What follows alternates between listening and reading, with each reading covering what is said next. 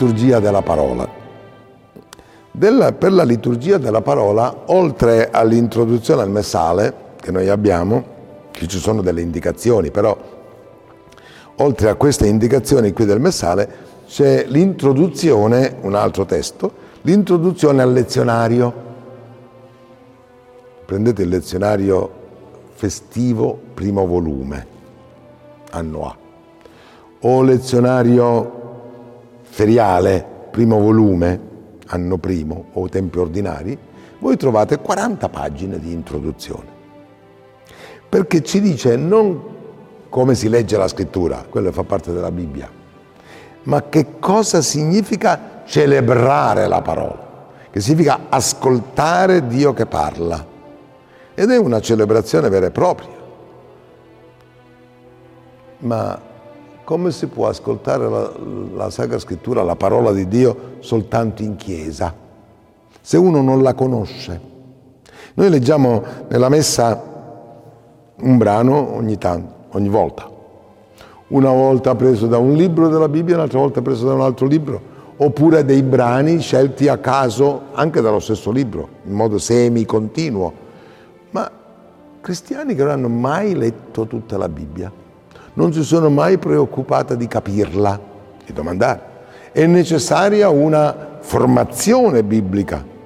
Non si può fare una vita liturgica se non si conosce la scrittura.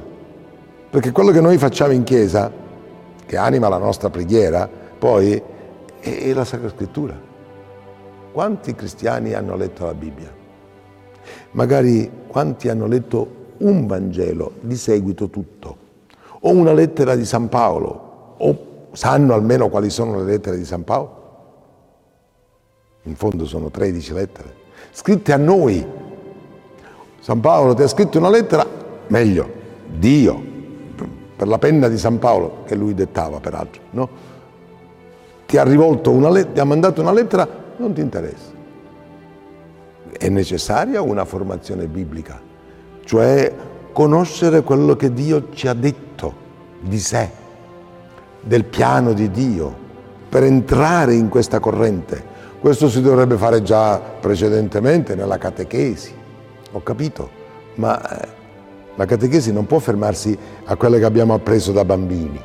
Guardate, io ricordo che quando sono andato alla scuola elementare mi hanno insegnato che Roma è stata fondata da Romolo e Remo e poi sono stati sette re. E io l'ho presa per buona, domma di fede, sette re di Roma, Romolo, Numa Pompilio, Tullo Stilo, Ancomarzo, tutto a memoria, no? Quando sono arrivato alla scuola media, e specie ancora alla scuola superiore, mi hanno detto no, quelle sono leggende.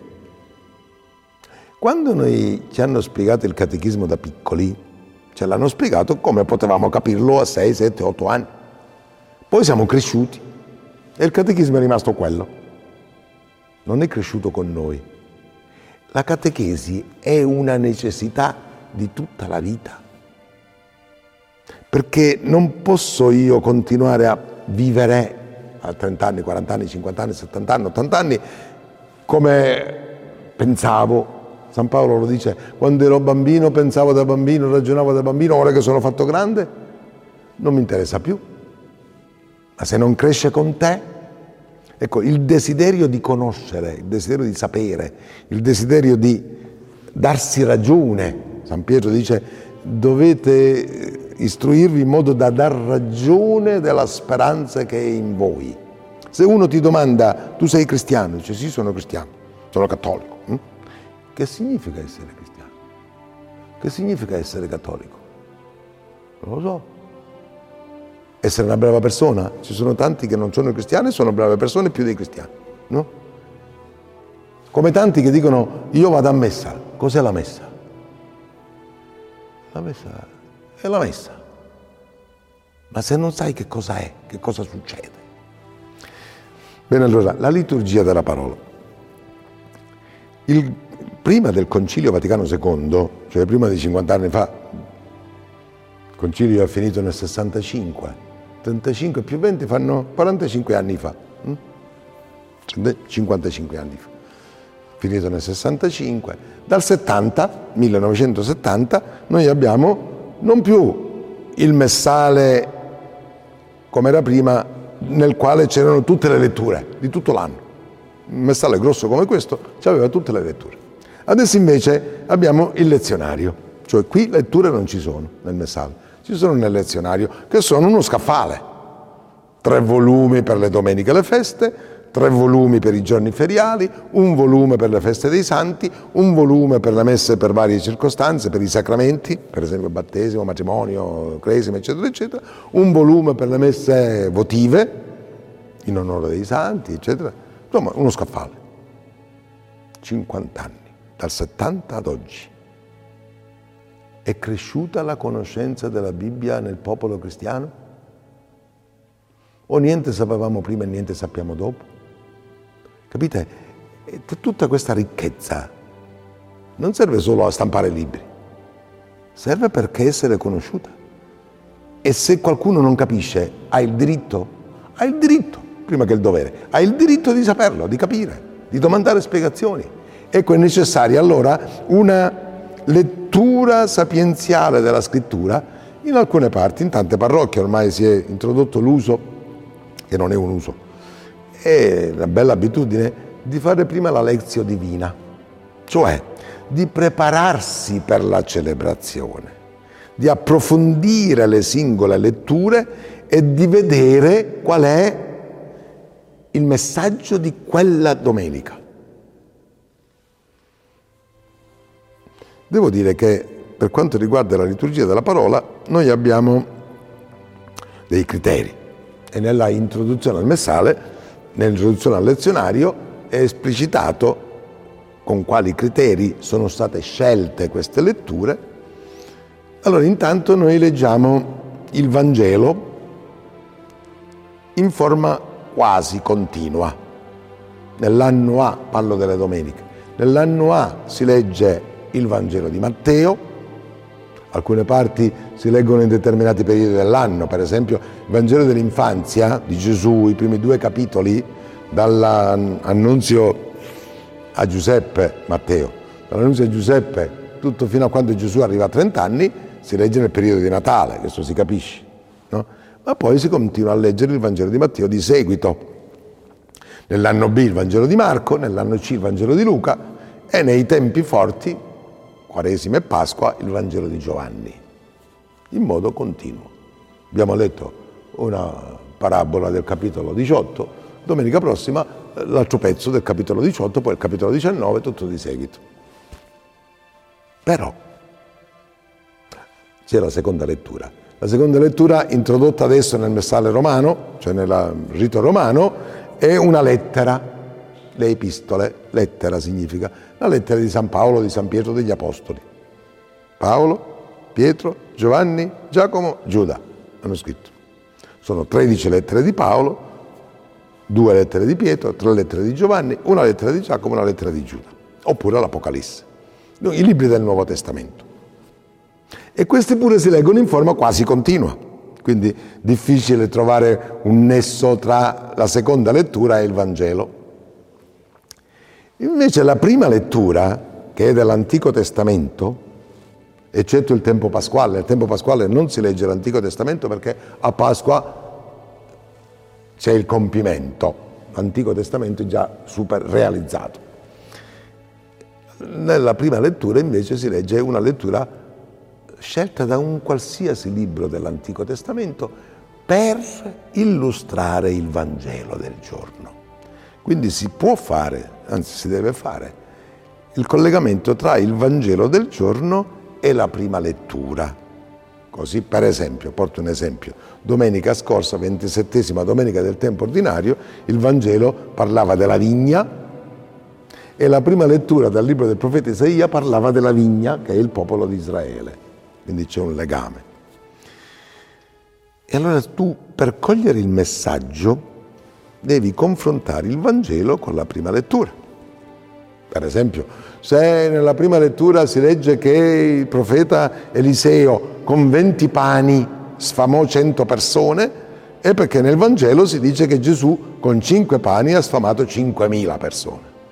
C'è un rapporto. Oppure se c'è una beatitudine dell'Antico Testamento, poi nel Vangelo c'è le beatitudini del Vangelo di Matteo o di Luca. No? O per contrasto, per superamento, ma c'è sempre un nesso. Dopo la prima lettura c'è il salmo responsoriale. E il salmo responsoriale si chiama responsoriale non solo perché è fatta col ritornello, che in latino si chiama responsum, ma perché è la risposta alla prima lettura. Per cui, per esempio, tu hai letto un testo di un profeta e poi c'è un salmo che ha le stesse espressioni o lo stesso pensiero. Il salmo risponde alla lettura. Per cogliere il messaggio tu devi confrontare Vangelo con prima lettura e salmo responsoriale. Poi c'è nel messaggio italiano una scelta nuova. Se voi prendete in mano il messaggio italiano troverete delle parti che sono segnate da un asterisco, cioè da una stelletta. Quelle parti segnate con la stelletta sono proprie del messaggio italiano, non ci sono nel messaggio latino. Il messaggio latino è per tutta la Chiesa. Poi ogni lingua si è fatta suo, la sua traduzione con alcune aggiunte. Ecco, per esempio, domenica scorsa eh, il Vangelo era la vigna, eccetera, e Gesù dice la pietra scartata dai costruttori, questa è diventata l'antifona di comunione. Cioè, mentre si farà la comunione, si dovrebbe cantare questa antifona qui, che era una parola del Vangelo. Prendiamo un esempio classico. L'esempio classico è seconda domenica di Pasqua, cioè l'ottava di Pasqua. L'ottava di Pasqua il Vangelo è obbligatorio, anno A, anno B, anno C, perché Giovanni e dice che otto giorni dopo Gesù apparve di nuovo e c'era Tommaso, che la prima volta non c'era Tommaso. gli avevano detto, abbiamo visto il Signore. E Tommaso, se non tocco non ci credo. Otto giorni dopo appare e Gesù chiama Tommaso. Tommaso, vieni qua, metti, accosta la tua mano, tocca le cicatrici dei chiodi, non essere incredulo ma credente. E Tommaso, Signore mio e Dio mio. Questo è il Vangelo.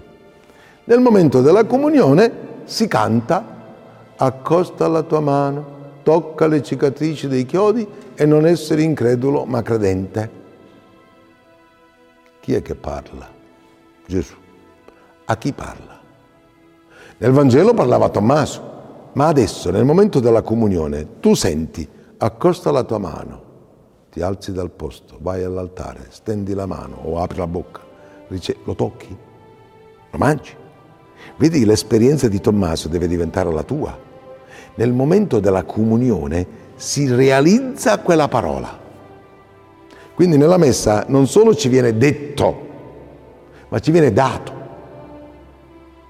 Allora tu confronta Vangelo, prima lettura, Salmo e antifona di comunione e cogli qual è il messaggio che il Signore ti manda quel giorno. Richiede uno studio. Ecco allora qualche giorno prima, la settimana precedente, tu studia queste letture e l'approfondisci. L'omelia deve essere breve, però non può dire tutto. Ecco, è necessaria una, una preparazione, una base. Ti, ti fa cogliere queste cose qui. Ma nella vita cosa ci dice la liturgia della parola? Che dobbiamo conoscere la scrittura. Il Concilio ha raccomandato e dopo il concilio l'ha raccomandato Papa Benedetto XVI, l'ha raccomandato Papa Francesco nella, nell'Evangeli Gaudium, per esempio, la gioia del Vangelo, di studiarla, di approfondirla. Ma non ti viene la curiosità di conoscere un personaggio che tu ami? Vuoi sapere tutto di lui? Noi di Gesù, cosa sappiamo, che cosa vogliamo, cosa vogliamo sapere?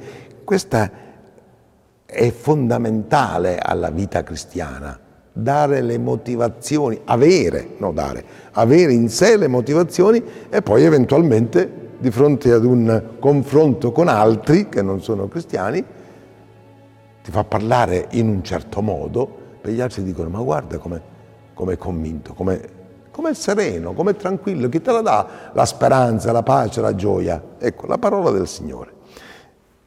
Liturgia della parola. Dopo la liturgia della parola, dicevo, c'è l'omelia. L'omelia io l'ho definito una volta la croce di chi la deve fare e la croce di chi la deve ascoltare.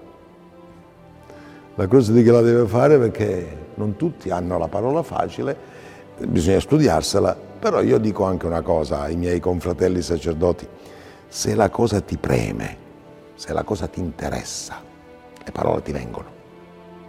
Due donne che si parlano dal balcone, eh? mattina, aprono il balcone si, si incontrano, buongiorno, buongiorno, che è successo? Eh, eh, eh, parlano un'ora non si stancano, non si addormentano.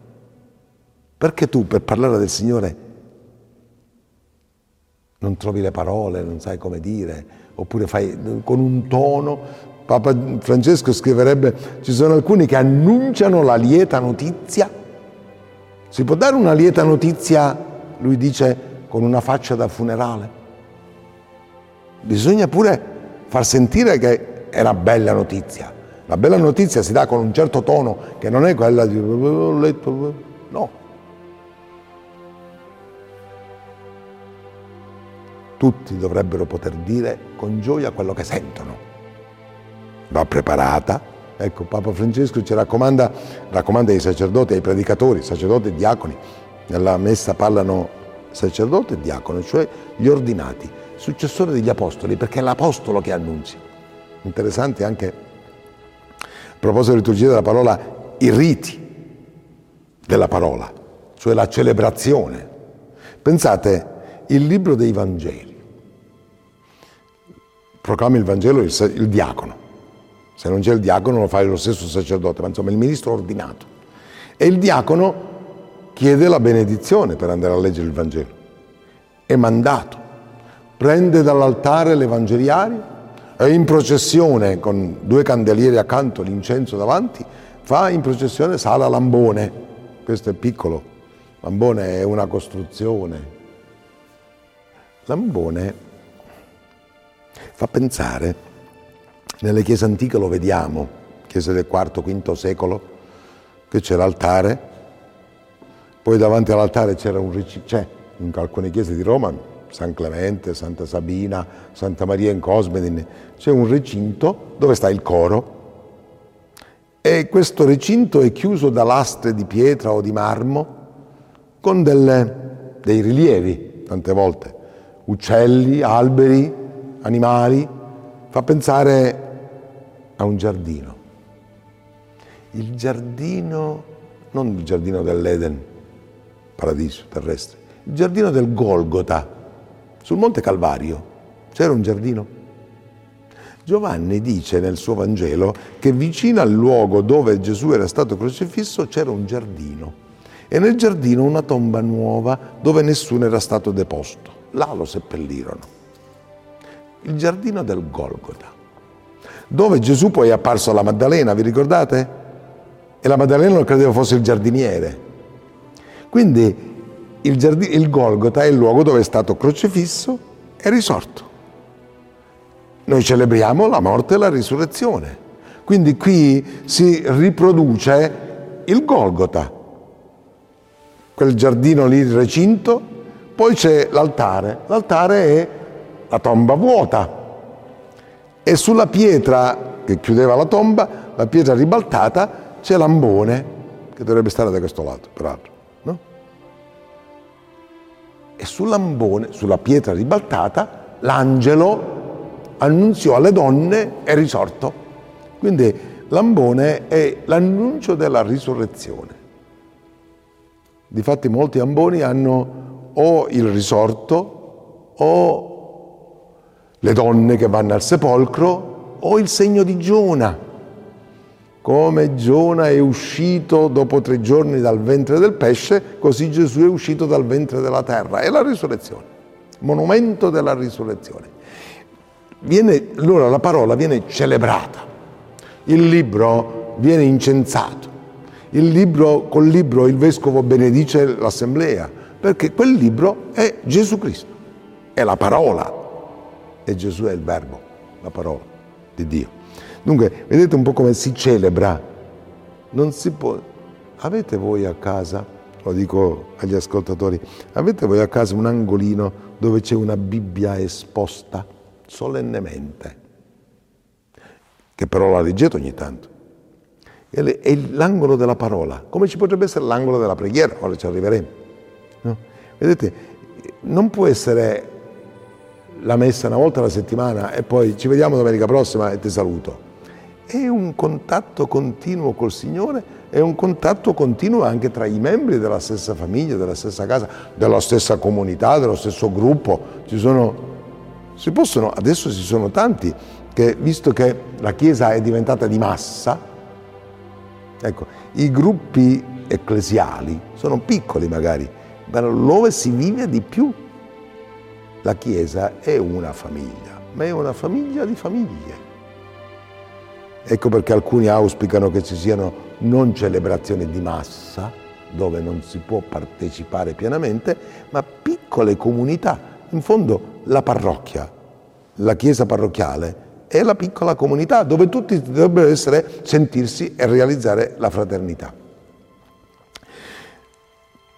Dopo l'omelia ci dovrebbe essere un tempo di silenzio, di assimilazione. Ecco, il silenzio è un altro elemento. Qui c'è scritto così, all'inizio, parlando degli elementi della celebrazione. Sono diversi elementi, altro è la Sacra Scrittura, altro sono le formule di preghiera, altro sono i canti, altro sono le munizioni, i saluti. Il Signore sia con voi, preghiamo eh, obbediente al comando del Salvatore, eccetera, eccetera, in ginocchio, seduto in piedi, questi sono avvisi, naturalmente no, e poi c'è il silenzio. La liturgia della parola leggo qui, al numero 56, la liturgia della parola deve essere celebrata in modo da favorire la meditazione, quindi si deve assolutamente evitare ogni forma di fretta. Eh. Il modo di celebrare poi, il modo di pregare insieme, diciamo il Padre nostro. Uno va avanti, uno va indietro, non si capisce niente. Pregate fratelli, il Signore riceve non si capisce niente. L'assemblea ha dei ritmi che non sono quelli del singolo che prega. Se due attori, io penso al teatro, se due attori devono dire una frase insieme, fanno 40.000 prove. E qui invece è una confusione. Vedete, la fusione dei cuori, bisogna sentirsi uno e quello colpisce. E senza correre, perché l'assemblea ha i suoi ritmi. Il silenzio, evitare ogni forma di fretta. Sì, abbiamo una fretta. Come si dice il Padre nostro? Di corsa. Il Padre nostro, io, io vedo sempre come, come si dice il rosario, no? Quando si dice il rosario io sento che uno dice Ave Maria, piena di grazia, Signore, l'altro contemporaneamente Santa Maria. Non è pregare. Se uno prega con la fretta, secondo me, non sta attento a quello che dice. E se non stai attento a quello che dici, dici parole che non servono a nessuno. Un, impedi, evitare la fretta che impedisca il raccoglimento. In essa sono opportuni anche brevi momenti di silenzio adatti all'assemblea radunata, brevi, non troppo lunghi perché si addormentano, specialmente i ragazzi, per mezzo dei quali con l'aiuto dello Spirito Santo la parola di Dio venga accolta nel cuore e si prepari la risposta pre- con la preghiera. Questi momenti di silenzio si possono osservare, per esempio, prima che inizi la stessa liturgia della parola, con una parola di munizione, per esempio Dopo la prima e la seconda lettura è terminata l'omelia e poi dopo la comunione. Ci sono dei momenti in cui ognuno deve assimilare quello che si è ascoltato, quello che si è ricevuto e dialogare col Signore. Abbiamo visto le due parti, riti d'ingresso e liturgia della parola e come dobbiamo viverla nella vita, nella famiglia, anche tra i colleghi. Il cristiano si vede in ufficio, si vede al lavoro o non c'entra proprio. La vita non si può staccare. Se tu sei cristiano, gli altri lo devono vedere, non devi nasconderti. Tu devi essere te stesso. Gli altri, quelli che hanno idee strane o ideologie, quelle le affermano. Noi cristiani non abbiamo il coraggio, non siamo convinti, non siamo credenti, non siamo praticanti.